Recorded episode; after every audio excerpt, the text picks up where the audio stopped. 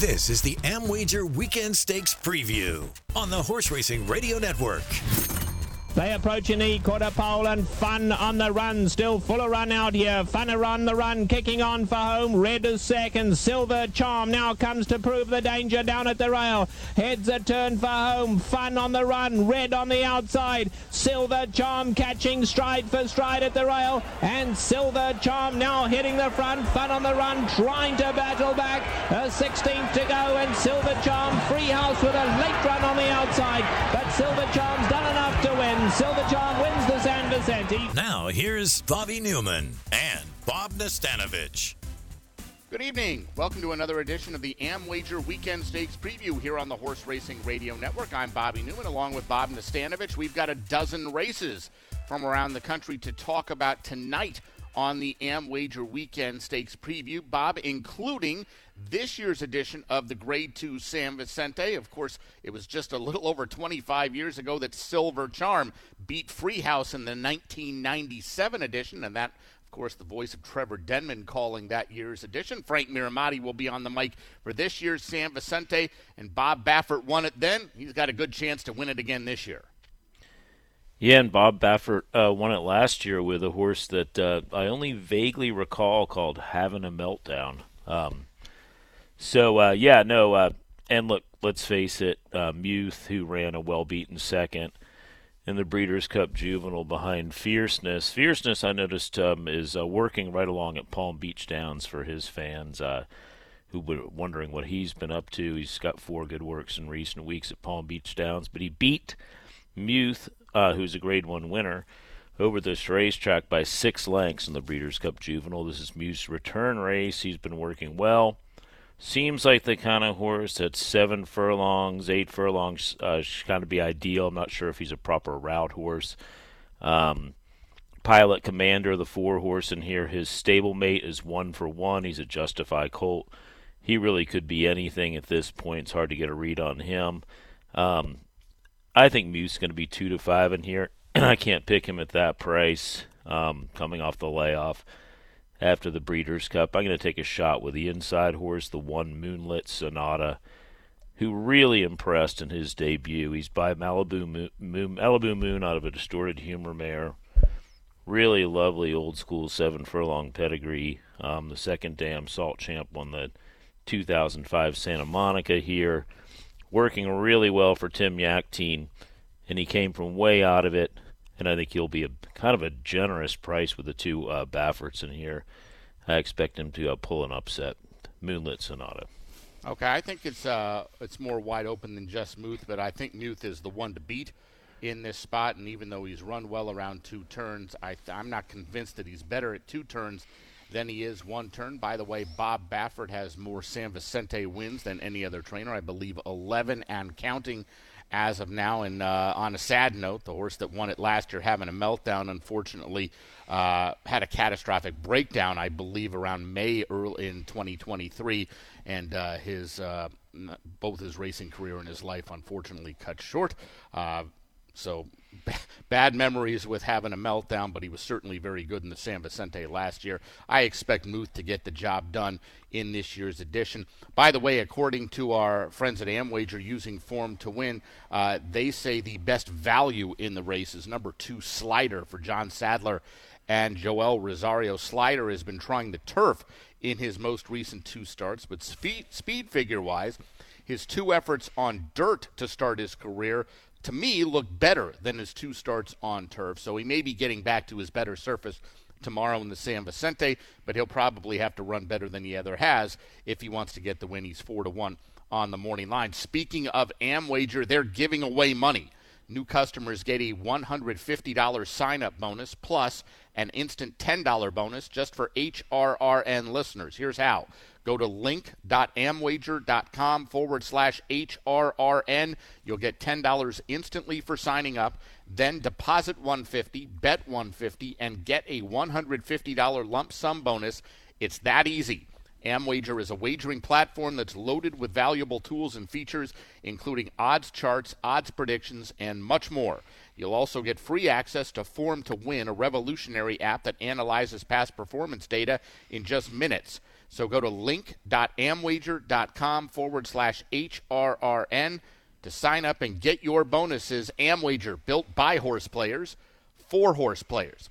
All right, we're going to jump back to the East Coast, Bob, and uh, two stakes on the Saturday card at Aqueduct, including a Kentucky Derby points qualifier in the Jerome. Goes as race number three on the card. Three year olds going a one turn mile, just a field of five, and 10 valuable Kentucky Derby qualifying points to whoever wins this race. The betting public likely will side with number one, Drum Roll Please, who's coming off a good third place finish in the Grade 2 Remsen last time out.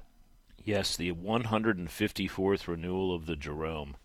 And uh, the next race we'll talk about is the 153rd renewal of the, of the uh, ladies. So really grand old races at Aqueduct this weekend. Drumroll, pre, uh, please, who finished third, as you mentioned, in the Remsen, a well-beaten third.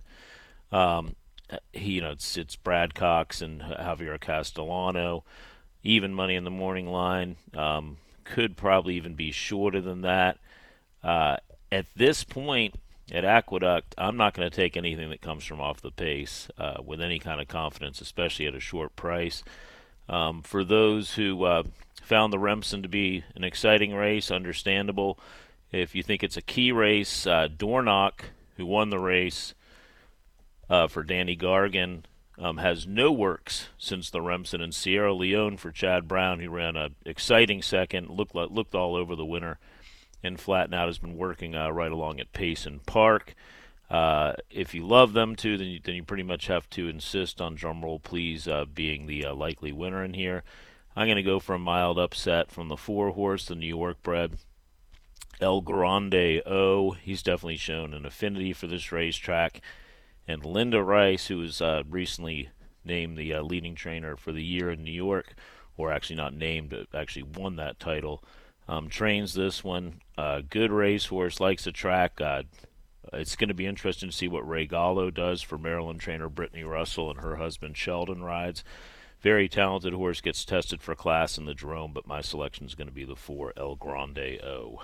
Okay, I like the favorite drum roll, please. I don't think he lays over the field, but I think he's the likely one to beat, and he's also likely to be three to five in this spot, which means I'm likely not to bet him. But I think uh, that last race, that third place finish in the Remsen, is very good. I think that was a much better Remsen than we usually see. Uh, that race is kind of hit and miss as to you know where the horses turn out. Of course, we had a, a, good one a few years ago with Mo Donegal and Zandon, um, but that's pretty rare. I think this year's with Dornoch and Sierra Leone uh, is going to be another one that proves to be very, very fruitful. And drum roll, please, certainly not disgraced when running third behind those two very promising.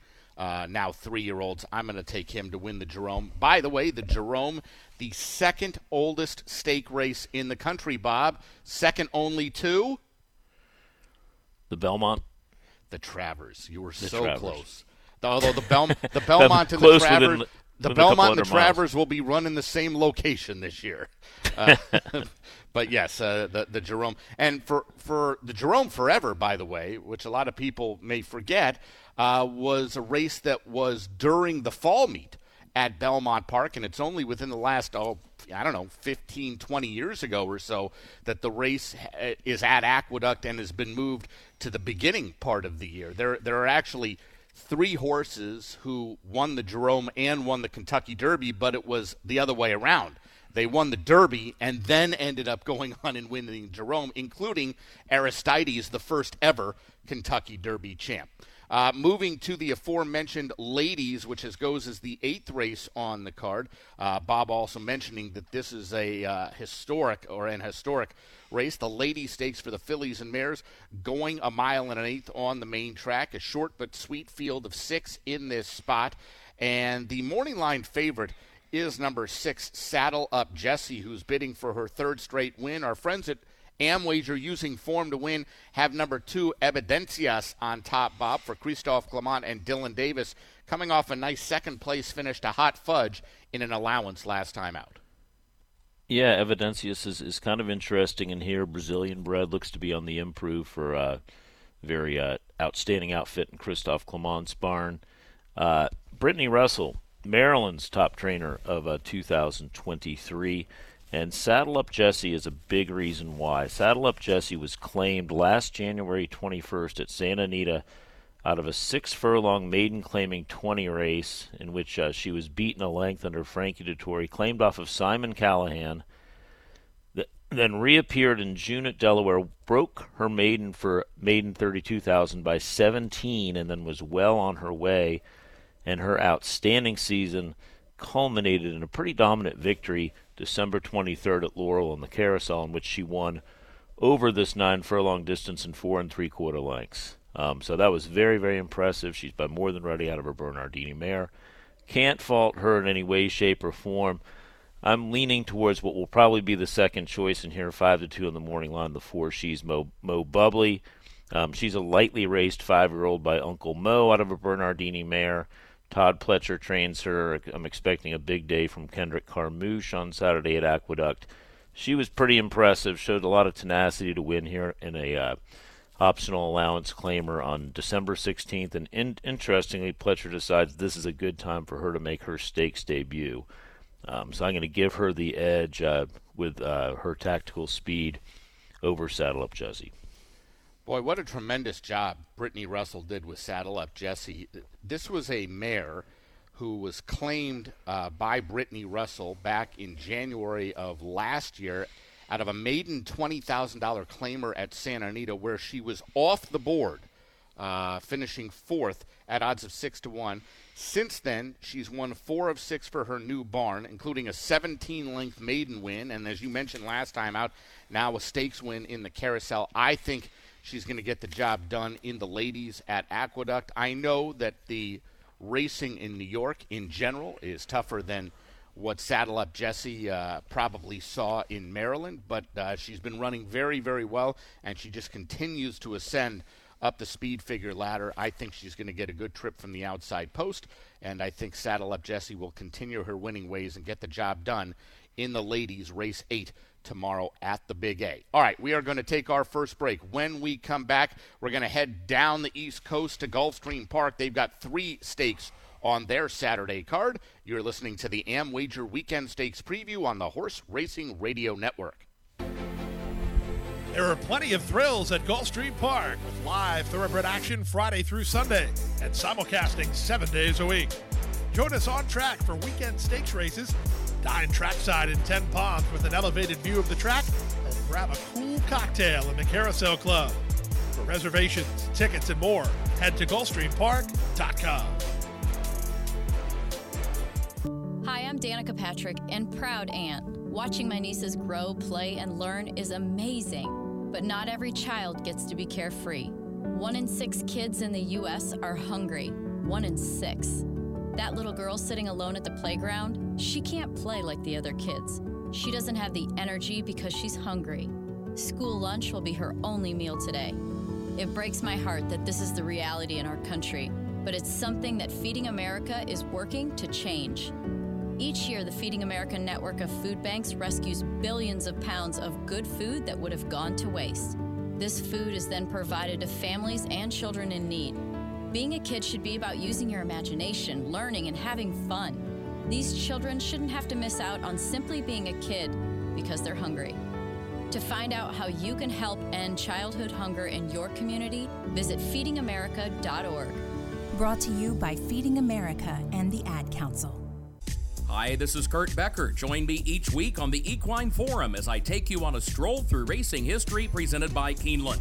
This week, I look back at the racing career of Sun King. Listen live on the Equine Forum every Saturday morning on Sirius 162 or XM 207, or visit our website at horseracingradio.net to access the archives and enjoy past editions. It's a stroll through racing history with me, Kurt Becker, presented by Keeneland, only here on HRRN. You're listening to the AmWager Weekend Stakes Preview on HRRN. As the field comes to the top of the stretch,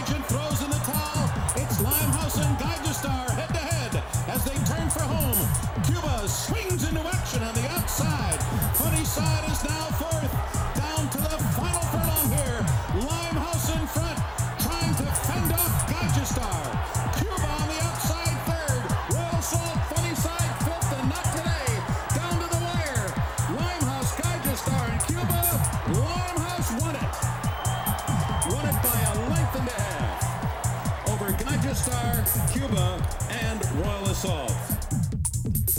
That was Tom Durkin on the call back in 2005. The Grade 2 Brooklyn Handicap won by Limehouse, and there's a stake named in his honor tomorrow out at Gulfstream Park. Welcome back to the AmWager Weekend Stakes preview here on HRRN. Bobby Neuman, Bob Nastanovich. Let's head down to Gulfstream Park. They've got three stakes on their Saturday card. The first of which is the Ginger Brew. And this is a little bit funny to me, Bob. Ginger Brew was a filly that was owned by Frank Stronach's Stronach Stable, and she won the Woodbine Oaks. Uh, back in 2008 and was named, uh, got the Sovereign Award, which is Canada's equivalent of our Eclipse Awards, in 2008 as the champion three year old filly. Overall, in Ginger Brew's career, she raced five times at Gulfstream and won once, and it was an allowance race. In fact, she never won a graded stake in her career. But going with the theory that uh, the golden rule, he who has the gold makes the rules, he decided he wanted a race named in her honor at Gulfstream Park, a place where well, she didn't really have a whole lot of success, and we get this year's edition of the Ginger Brew tomorrow as race nine on the Gulfstream Park card. Three year old filly's going to go a mile on the turf. 13 were entered, 12 with 1 AE. Morning line favorite is number 12, Life's an Audible. According to our friends at Amwager using uh, form to win. Best value in the race comes from number se- number seven, San Pantaleo, who is on the bo- on the mo- morning line rather at 10 to 1 coming off an impressive maiden win sprinting on the turf at Aqueduct. She's going to be a long shot. Where did you end up, Bob? I thought this was a really deep field and a really good race. Um, you know, kind of a deep division in South Florida at this point. Uh, uh, three-year-old fillies on the grass going a mile. I narrowed it down to two. Um, I like the ten-horse Yada in here. A lot of Yoshida filly out of an arch mare um, who really has been gradually improving, as you might expect for trainer Graham Motion throughout her career. Has always been heavily backed. Um, kind of is starting to put it all together and really ran her the best race of her career December 2nd in the uh, Grade 3 Jimmy Durante at uh, Del Mar. Um, we knock a lot of the turf races out there in Southern California, but I think the Jimmy Durante was an unusually good renewal, and I think the two-year-old fillies are pretty good out there in Southern California. Zona Verde won the race and Lady DeBerry shipped out from Kentucky and ran a huge race, finished a neck in front of uh, Yada. So I think that's really good form, and I think she's moving forward. Kind of an exciting jockey trainer tandem here, hooking up for the first time. Um, Irish jockey Oisin Murphy, who plies his trade mainly in the UK, riding for Graham Motion. I think that's pretty cool. We'll see how they do. Uh, a couple of live ones uh, for that tandem. But my selection is going to be in honor of Ginger Brew, the Ontario bred, both both Ontario breds. That's that's the link, and my my pick is the six. Uh, Waskesiu, who uh, which is a uh, beautiful lake in Saskatchewan, if you didn't know. Um, she woke up on the turf um, on 11 on November 18th at Aqueduct. Won really impressively under Junior Alvarado. Um, ran a couple of decent races sprinting on the dirt at Saratoga. One on a fast track, one in the mud but really looked the real deal uh, when she uh, was moved to the turf by trainer Bill Mott. Uh, another one with tactical speed and a really lovely uh, turf family. Her second dam, Una McCool, was a very good Grade Two winner on the turf. And uh, with her speed, I'm going to give her the edge at a nice price. She's eight to one in the morning line. Waskesiu for Alvarado and Mott. Yeah, we're on the same filly here. I like Waskesiu as well at eight to one. Uh, I thought that maiden win is every bit as good as any of these others have done trying stakes. And m- my theory is that stakes as a two year old, especially when you get on the turf, it, it's hard to tell. You know, th- they tend to get overbet because people see these past performance lines and see some sort of stake uh, stake notification in there or graded stake at times.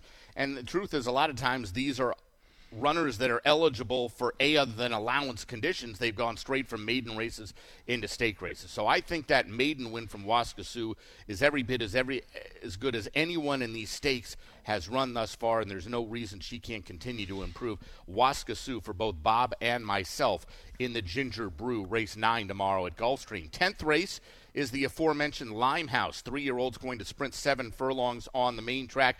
Field of seven here. Bob, best value play according to Amwager using form to win is number one, Sir Flash, who is eight to one on the line, coming off a fourth place finish in the inaugural stakes at Tampa Bay Downs.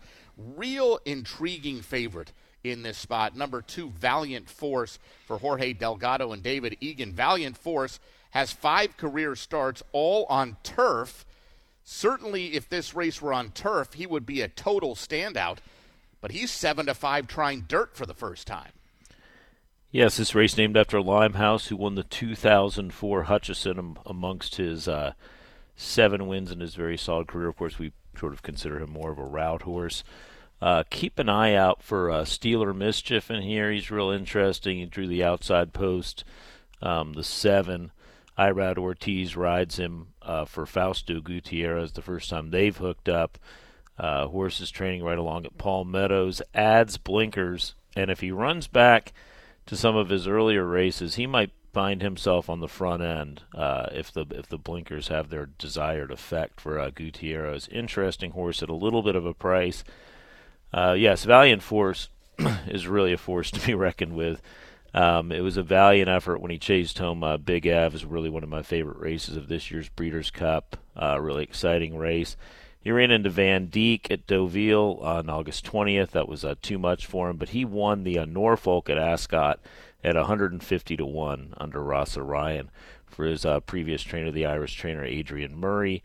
Jorge Delgado now trains him like he does many of these Amo Racing USA horses who have come over from Europe. David Egan, the stable rider, takes the mount. And this is a Malibu Moon Colt out of a quality road mare. That to me that screams versatility. Should be able to handle anything, and certainly works over the surface in the morning with aplomb. I will take the two Valiant Force to win his uh, uh, dirt debut. In that, I think it's not the uh, toughest bunch. I think it's a good opportunity for him to uh, show his ability on uh, the main track. Yeah, I think the horses that have been running on dirt just aren't great in this spot. They're okay, not great. Runners like Sir Flash and Cuban Thunder. Other ones look slowish to me, speed figure wise. So if Valiant Force uh, can run it all on the dirt, he looks like he lays over this field. Uh, he's seven to five on the morning line, probably going to be closer to even money, which is a little bit too short for me on him. But he's the horse that I would use if uh, if I had to in the Limehouse. Dave, uh, Bob, and I both like number two Valiant Force to win the Limehouse in his dirt debut tomorrow at Gulfstream. 11th race tomorrow down in Hallandale Beach is the Dania Beach. Three year old's going to try a mile on the turf.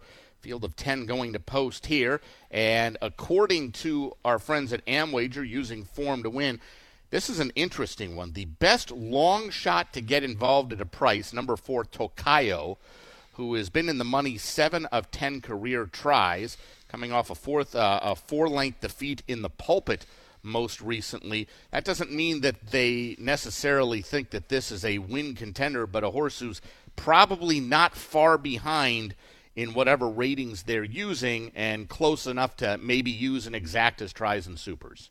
Sure. Um, the Dania Beach, just like the uh, Ginger Brew, uh, looks like a very uh, tough and deep race, uh, kind of what I call a handicapping contest race. You can go in a lot of different directions. I'm kind of remiss that you uh, missed the opportunity to talk about the prime rib at the Dania Beach Jai Alai, Fronton, but I'll leave that for your segment here in a second. Uh, that made my mouth water last night. Really, when we the really good. closed. Really, really good. Uh, we got to start. We got to start with Agate Road. Um, Agate Road's the class of the race. He uh, he he drew the ten hole, the outside post. It's Irad Ortiz and Todd Pletcher. Um, never run a bad race. Broke his maiden at Saratoga in September. Came back and won the the Pilgrim really impressively, and then ran a really good race behind Unquestionable in fifth, beat two and a half lengths in the Breeders' Cup. He makes his return, working right uh, right along at Palm Beach Downs. Um, Six hundred fifty thousand dollars son of Quality Road out of a gemologist mare, hard to knock. Think he'll definitely go off shorter than eight to five. Um, you can't make too many errors in the short stretch of the Gulfstream Park turf course, so he'll have to get uh, the seams, uh, but certainly has the class to do so. I'm going to take a stand against him at a short price. A reminder: the five horse in here for trainer Jose D'Angelo um, was really impressive when chasing home. No- noted another very good horse. Um, uh, beaten a neck by Noted after a storming home after a troubled trip. Um, he deserves uh, definitely uh, some strong interest. Three-year-old son of Audible out of a war chant, chant mare. Uh, but my selection is going to be Edgartown. Edgartown switches from a trainer Joe Sharp, who's been so hot uh, in the last couple of months, to Graham Motion, who's off to a really good start himself this meet. He's three three for twelve with a couple of seconds. Again, he taps Oisin Murphy uh, to ride this horse. And this horse has never run a bad one either. And he ran in three maiden races, but he faced really good horses. He, he lost to Can Group, um, who won the Bourbon at, at uh, Keeneland um, in the fall during the fall meet. Nice horse. And then he uh, was ch- chasing home Frontline Warrior, who's the nine in here for Shug McGaughey. Um, you know, that's two nice horses, good maiden race at Keeneland, and then he won really impressive on a, on the Churchill turf on November fourth. Um, has been working well in the morning. I'm going to take a shot on this uh, this horse, uh, Edgartown, the eight. Uh, he's by Quality Road out of a Fed Biz mare. A lot of nice turf influences in the female family. That'll be my pick, the eight Edgartown. All right, well, I'm going to also try to beat the favorite, Agate Road. I don't have any knocks against him other than I don't love the outside post.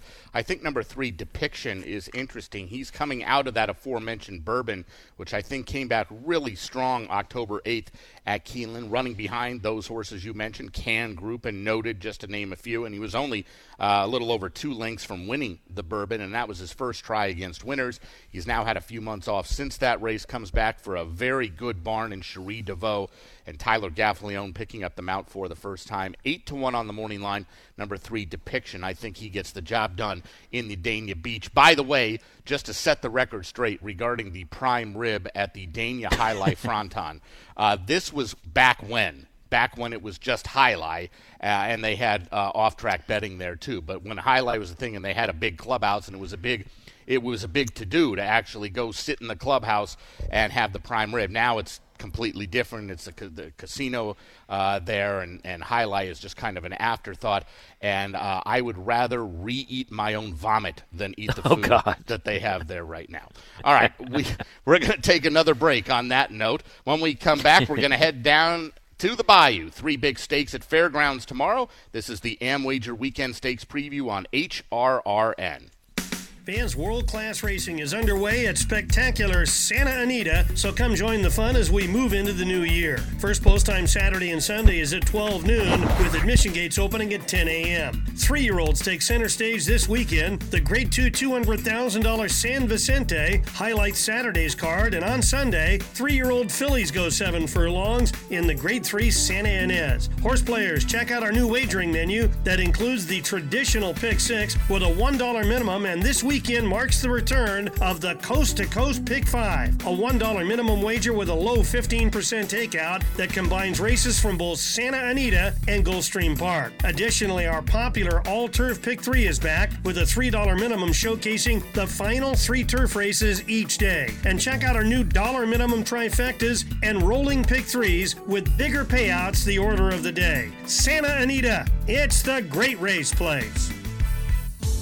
Small cell lung cancer can affect anyone, not only smokers. The good news is, early lung cancer screenings can detect small cell lung cancer before it spreads when the disease is most treatable. Join Stand Up to Cancer and Jazz Pharmaceuticals to raise awareness of small cell lung cancer and accelerate the pace of research. Ask your healthcare provider about screening options that might be right for you or a loved one. Visit standuptocancer.org/lung to learn more.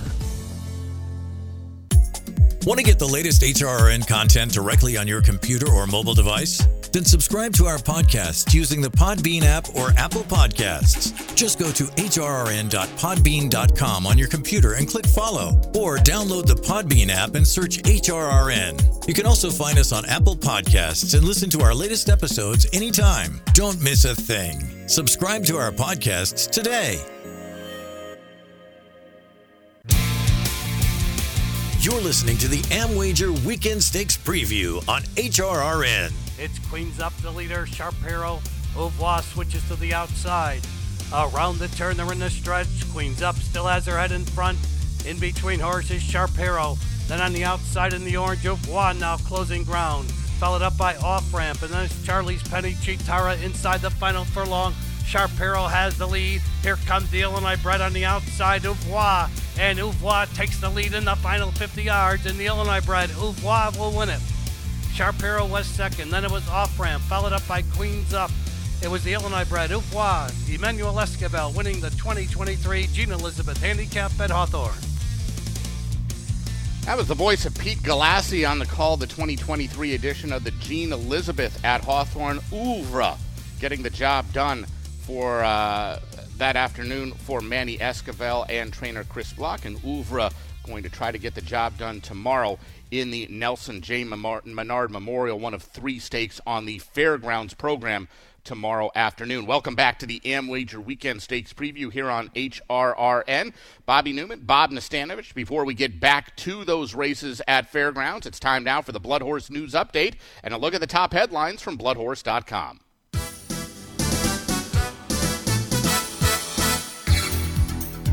Well, this is a little bit of a sad story. Popular $4.7 million earner Perfect Drift dies at 25. Perfect Drift, the popular gelding who won or placed in 32 of 50 starts from 2001 to 2008 and earned over $4.7 million, was euthanized January 4th due to complications from a years old paddock injury, according to Dr. Brian Reed of Stonecrest Farm. Perfect Drift was 25. The son of Dynaformer was durable as he was talented, hitting the board in 21 graded races for Stonecrest Farm, including a third place finish in the 2002 Kentucky Derby. Most of the starts came for trainer Murray Johnson before he joined the California stable of Hall of Fame trainer Richard Mandella late in his racing career. For Johnson, he won the 2003 Grade 1 Stephen Foster, 2002 Grade 2 Spiral, the 2003 Grade 2 Hawthorne Gold Cup, and two runnings of the Grade 2 Washington Park Handicap in 2003 and 2005, often following a similar racing schedule from year to year. Perfect Drift, quote, kept showing up, unquote, Reed said. Hall of Famers Pat Day and Eddie Delahoussaye were among the jockeys who rode him, and after his racing career, he became a pony and enjoyed paddock life at Stonecrest Farm.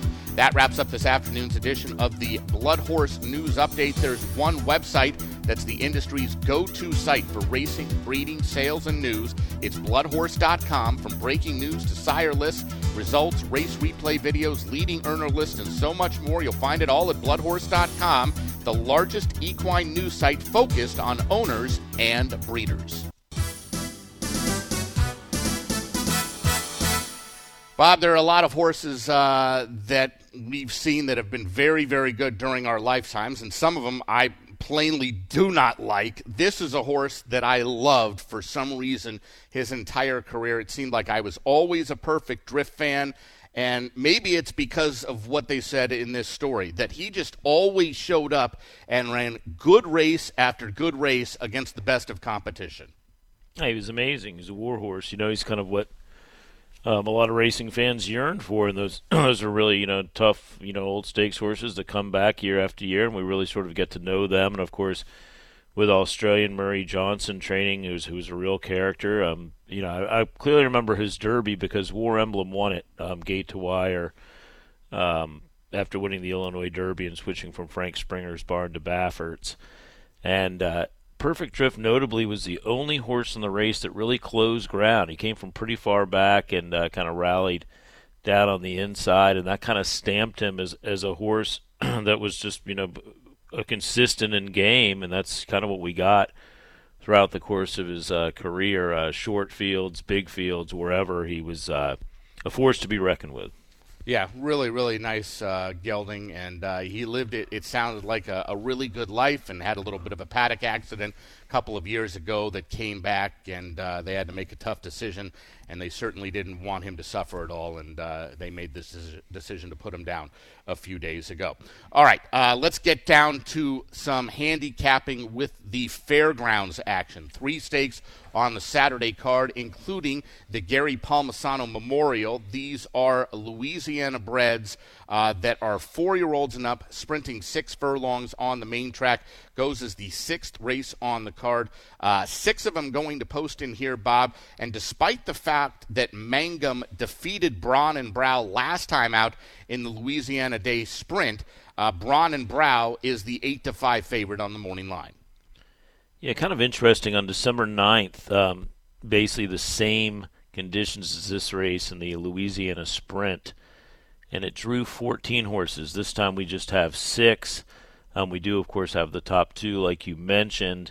And uh, when Mangum won, he was capping off a really amazing 2023 campaign in which he went six for nine, won $276,000. Um, but it was his first sprint race, and he really made a marvelous run under Corey Lanerie to get up by a half length.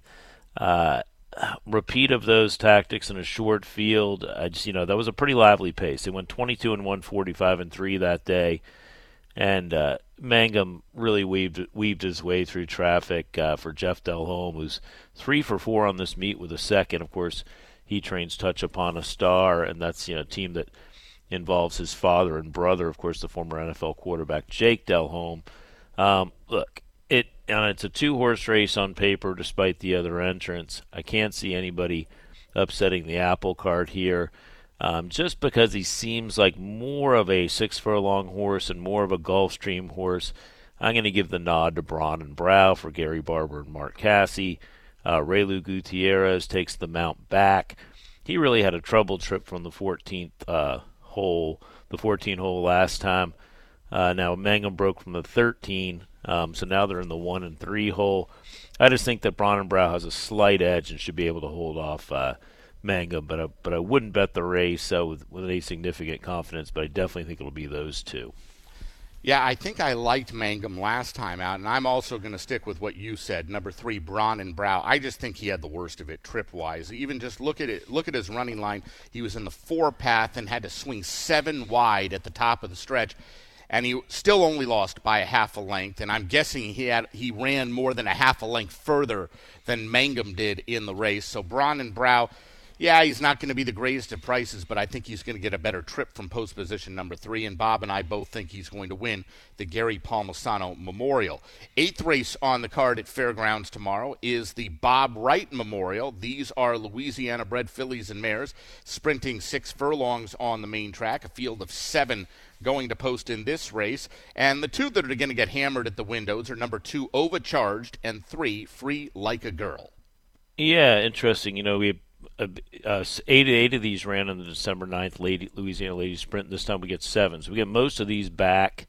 A couple new shooters, um, like you mentioned, appears to be a two horse race on paper. Maybe the one horse bell out jock switch from Reylu to Ola Fernandez for Courtney Dandridge might get involved. Uh, kind of got sucked into a speed duel last time. Um, Overcharged ran a huge race um, last time got up by a nose from Basalt Street, who's since come back and won a stakes race at Delta. There's another three and a half lengths to Spirited Beauty, who I think might be continue to be a little bit overmatched in this division.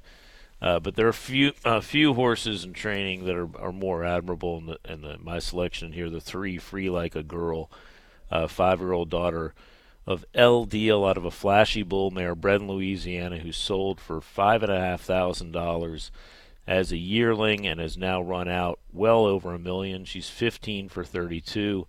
She's four for eight at Gulfs or at Fairgrounds, uh, four for eight at this distance, seven for eight in the money, and she just dominated uh, the Louisiana Ladies Distaff, uh, going a mile and a sixteenth under Vicente Del Cid, who's the leading rider down at Delta.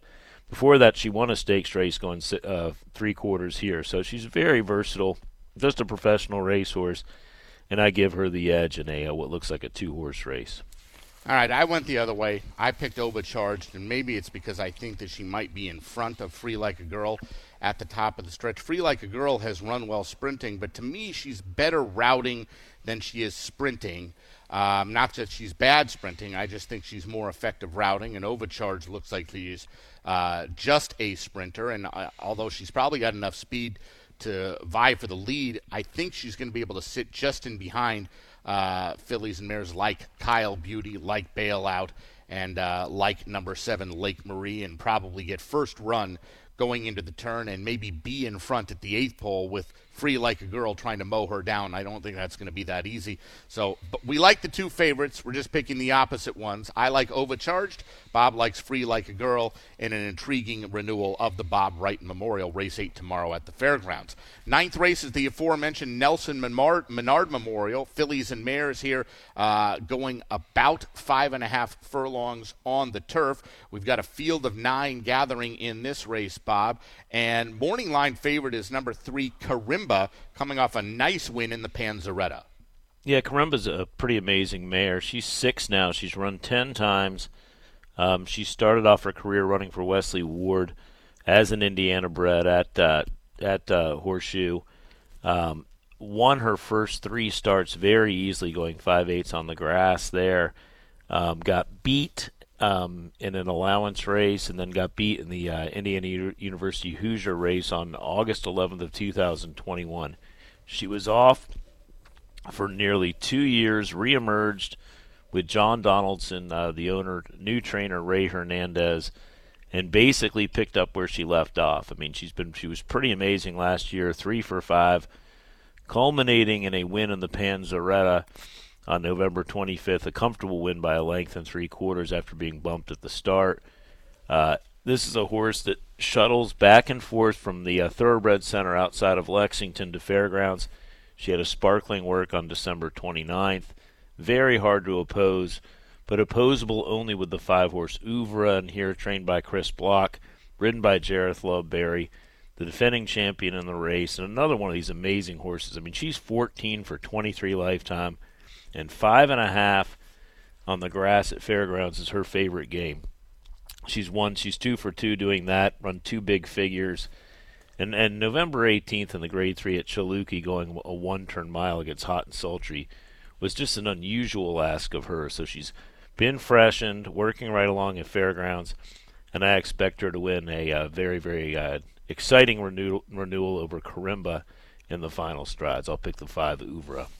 Yeah, I don't really have anything to add to that. I like number five Ouvra as well for everything that you said. I love the fact that she's two for two at the fairgrounds, and she looks like she's just, uh, even though she's good on dirt, I think she's as good, if not better, on turf than she is on dirt. She looks like a fantastic mare to own because you can keep entering for these turf races, and if for some reason it gets rained over to the main track at whatever location it is, it doesn't seem to bother her. You don't have to scratch her out of the race. She's still going to run a good one. Bob and I both think Ouvra is the one to beat, and I think she probably will be favored, despite the fact that she's seven to two on the morning line.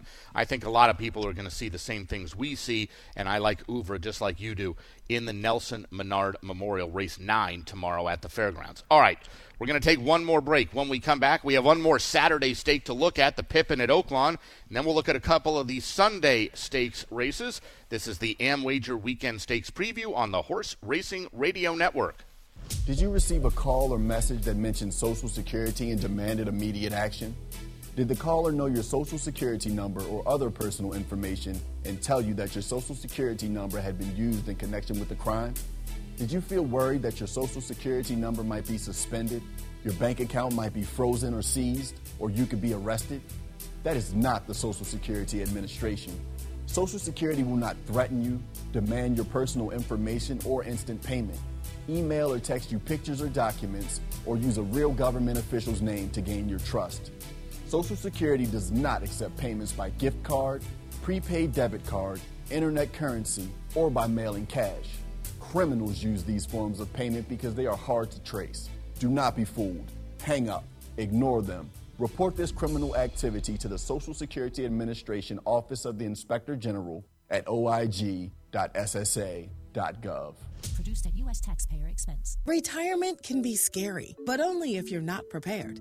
That's why AARP created thisispretirement.org. Because unless you've already retired, you're in pretirement and you still have time to plan. Learn about retirement savings options, potential tax breaks, and how you can build savings over time. Visit thisispretirement.org for free resources to help you customize your action plan and feel the retirement fear disappear. Brought to you by AARP and the Ad Council. Trainer Talk, presented by Fasig-Tipton. Please join me in welcoming Hall of Fame trainer Todd Pletcher. Hall of Fame trainer Nick Zito on Trainer Talk. Welcome Hall of Famer Bob Baffert to the program. Hall of Fame trainer Shug McGaughey, nice enough to spend some time with us. Hall of Fame trainer Bill Mott here on Trainer Talk. Dual Hall of Fame trainer Mark Casse. Trainer Talk, the biggest names in horse racing. Wednesdays, 6 to 7 p.m. Eastern.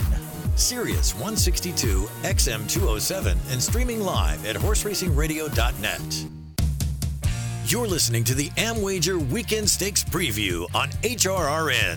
Lovely ride at the quarter pole. A half length in front of Ice Orchid, who has every chance to outfinish her. These two have separated themselves four lengths from La Divita. Lovely ride is tough to get by. Lovely ride, a final furlong, and she is turning away Ice Orchid, who's going to try her one more time. Lovely ride reaches. Ice Orchid trying to forge by. Now she's getting closer again. La Divita closing third. Lovely ride. Ice Orchid cannot catch. Lovely ride. The 41st Pippin goes to Lovely Ride over Ice Orchid. La Divita was third, close for fourth. Traverse and Grayson's Macho Gal. Vic Stauffer on the call last year, the Pippin Stakes at Oaklawn Park, won in gate to wire fashion by Lovely Ride. She will try to defend her crown in this year's edition of the Pippin tomorrow at Oaklawn. Welcome back to the Amwager Weekend Stakes preview here on HRRN. Bobby Neuman, Bob Nastanovich. Folks, Amwager is giving away money. New customers get a $150 sign up bonus plus an instant $10 bonus for HRRN listeners. Go to link.amwager.com forward slash HRRN. You'll get 10 bucks instantly for signing up. Then deposit 150, bet 150, and get a $150 lump sum bonus. It's that easy. Once again, go to link.amwager.com forward slash HRRN to sign up and get your bonuses. Amwager, built by horse players, for horse players. All right, Bob. Well, our final Saturday stake that we're going to talk about is the aforementioned Pippin. Goes as the ninth race tomorrow at Oaklawn Park. Fillies and Mares going the two turn mile and a 16th. We've got a field of five coming together in the Pippin this year. Lovely ride, by the way. That was the last time that she saw the winner's circle. She's run five times since that victory in the Pippin and seems to be headed the wrong direction. We'll see if she can turn it all around tomorrow. The morning line says no, though. There are several with a lower price than her on the line, including the favorite, number five, Ice Orchid. Yeah, if you like Lovely Ride, put a line through her last race. She was pretty much eliminated. Um, kind of an unfortunate incident when she when she had to check hard about halfway through the mistletoe. And this, you know, this renewal of the Pippin, which is a grand old uh, Oaklawn race, uh, is is uh, the mistletoe was the first race uh, for this division at uh, Oaklawn, and that drew ten. Unfortunately and kind of frustratingly, uh, only four of them have come back for the Pippin, five total. Uh, the new shooter is Tiz Macho Girl, who ships up from Delta in form. Uh, Harry Hernandez, who was leading rider at Canterbury uh, this past summer, rides for Justin Evans. I think that uh, she'll definitely be a factor in this uh, short field, in that she needs to be sent, and she'll probably pressure a Lovely Ride, and the two of them could set things up for a horse that sits just off the pace, and I expect that to be uh, Misty Vale. Misty Vale, uh, the jock switch from Isaac Castillo is very good to uh, Ramon Vasquez. For Mike Maker, a six-year-old uh, tonalist mare, um, got beat a half length after hitting the front in the mistletoe by Butterbean. Butterbean is in here again, but I just don't think there'll be enough of a pace uh, for Butterbean to get the job done. I think she'll be a little bit too far behind and I think everything kind of points to a big run uh, for uh, Misty Vale in uh, what would be her first ever uh, stakes win. She's got a lot of stakes placings. I think she breaks through in her 34th lifetime start.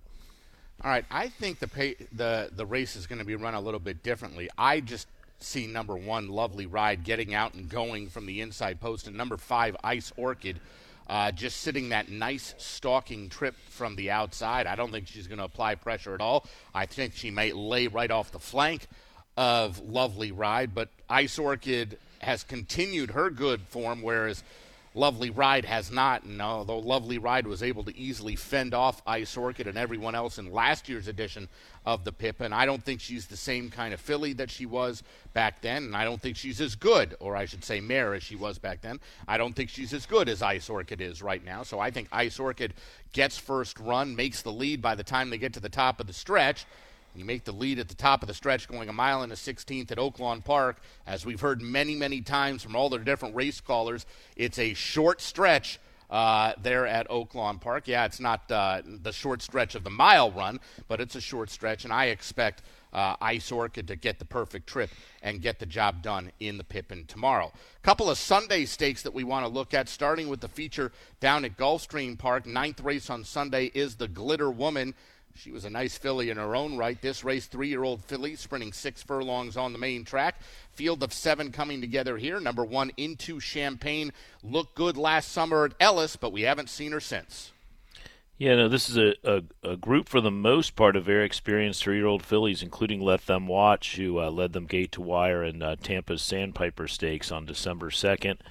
Um, I think Into Champagne's uh, something special. I mean, she basically uh, annihilated a, a, kind of a deep group of uh, maidens. In fact, the third place finisher in there is, uh, was Buku, who of course uh, could be more of a turf horse, but she impressively won the Jessamine at Keeneland in the fall. So, by Ellis standards, it was a very good uh, maiden two-year-old race in the summertime.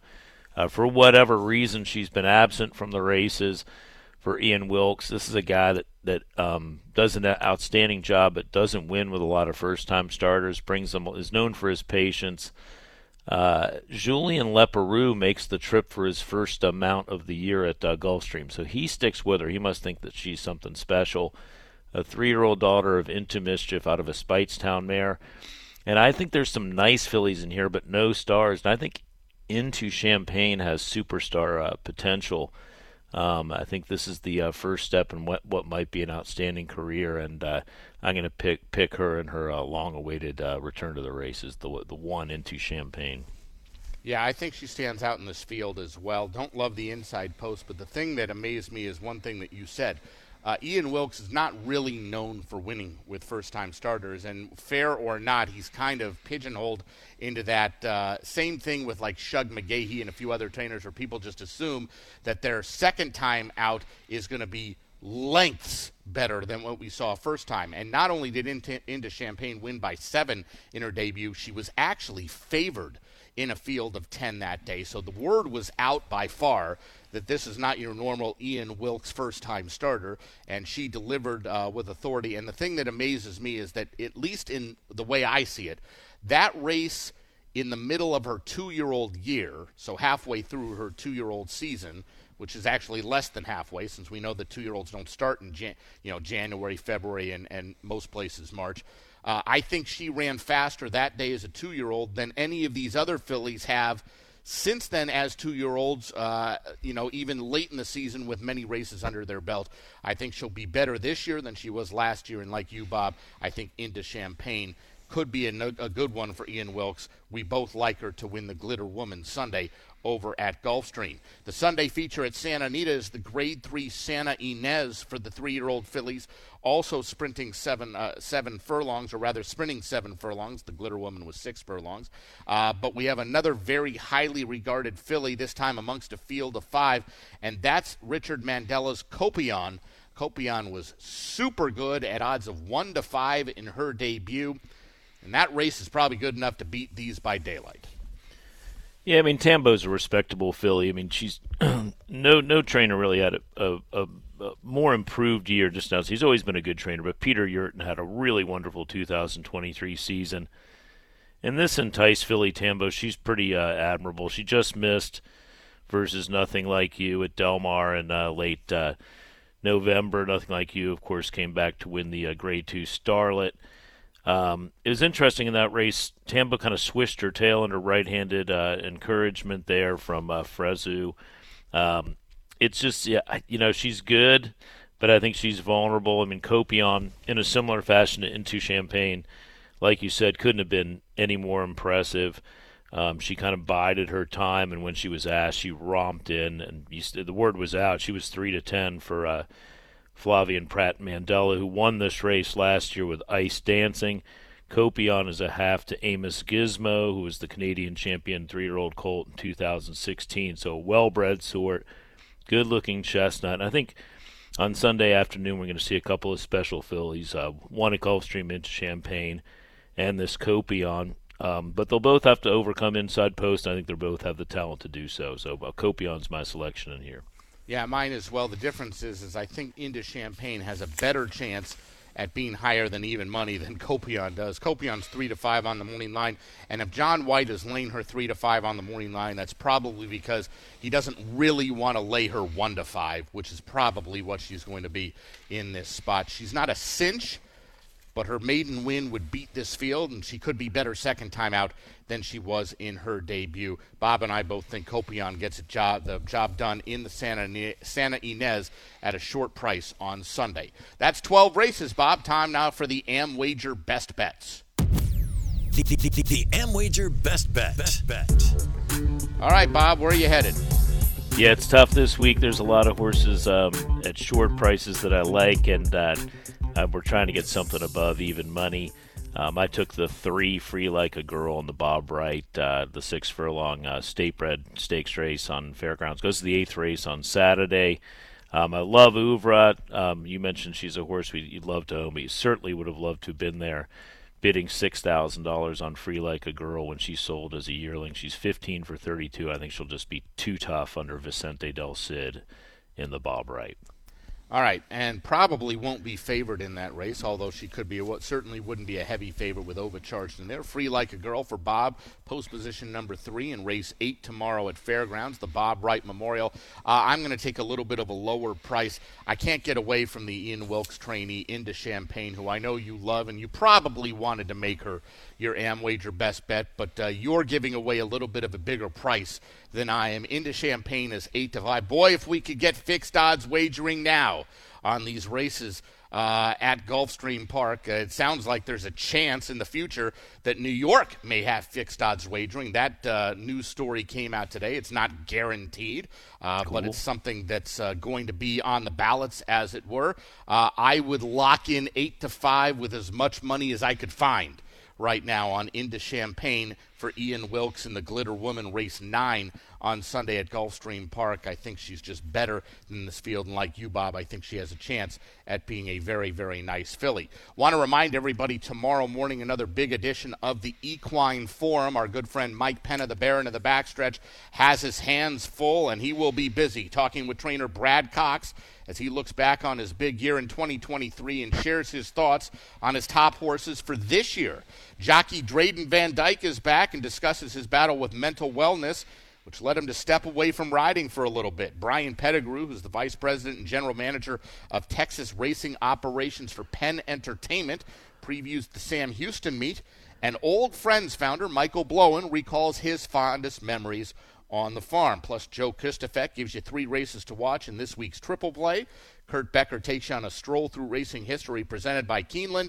Dale Romans and Tim Wilkin tackle the sport's hottest topics in I Ask, They Answer, presented by the University of Louisville Equine Industry Program, all part of another big edition of the Equine Forum tomorrow and every Saturday morning here on HRRN, 8 to 11 a.m. Eastern Time. You can listen in on Sirius 162, XM 207, online channel 999, or on our website, horseracingradio.net.